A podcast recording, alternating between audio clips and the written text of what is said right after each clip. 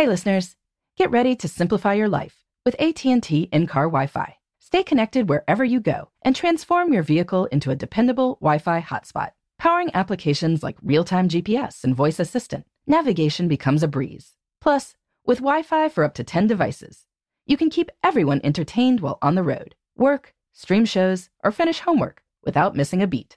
Discover the convenience for yourself and see if you're eligible for a free trial at att.com slash in-car Wi-Fi. Always pay careful attention to the road and don't drive distracted.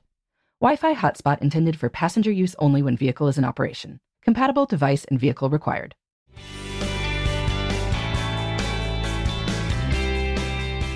Good morning. This is Laura. Welcome to the New Corner Office, the podcast where we share strategies for thriving in the new world of work, where location and hours are more flexible than in the past. Today's tip is to be strategic about your meetings. By understanding exactly when they'll be happening, you can be better prepared, manage your energy, and figure out what times you can do non meeting work too.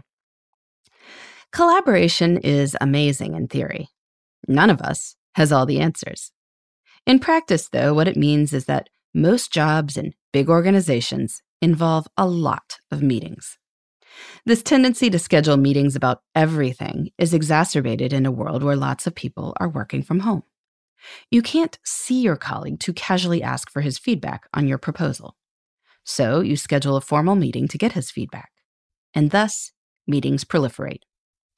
Some of that is inevitable, but by being a bit more mindful and strategic, you can manage your meetings better. Here's what you do. By the time you start work on Monday morning, take a good look at your calendar for the week.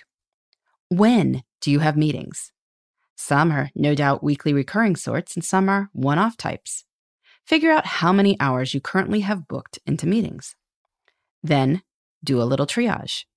Do all these meetings have to happen? We've talked in previous episodes about seeing what can be canceled. Ask for agendas for anything that seems iffy. Anything that is a one on one check in might be better approached as a quick phone call. So go ahead and make that call. The goal is to reduce the overall meeting load. Then, once you're clear on what's staying, figure out what you need to prepare for. When people get busy, they just start tromping from one thing to the next, like middle schoolers changing classes. Here's my two o'clock, my three o'clock, my four o'clock. This can be a harrowing experience if you suddenly realize that the three o'clock involves a complicated pitch to a not entirely friendly audience, or if you're going to be asked at the two o'clock for your opinion on a rather lengthy document. So figure out when you can prepare for anything that requires preparation and mark these times on your calendar. And finally, take a step back and look at the landscape.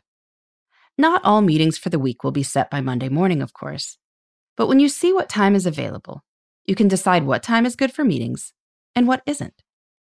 For instance, if you've got no meetings on Wednesday morning and two in the afternoon, I'd suggest that if someone asks to meet on Wednesday, you offer any remaining afternoon slots.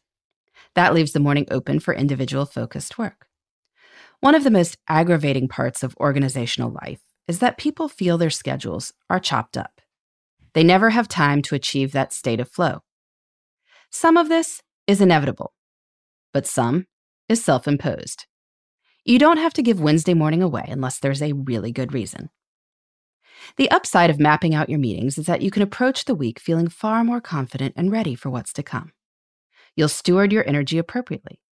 You'll perform better in the meetings that happen, and there may be fewer of them, and they'll happen at times that work better for you. Given how draining meetings can be, that's really the best possible outcome. So, today, approach your calendar with this strategic spirit. Map your meetings for the week and see what you can do to make your work life feel more doable. In the meantime, this is Laura. Thanks for listening, and here's to succeeding in the New Corner office. The New Corner Office is a production of iHeartRadio. For more podcasts, visit the iHeartRadio app, Apple Podcasts, or wherever you get your favorite shows. Hey, listeners. I know you love mornings.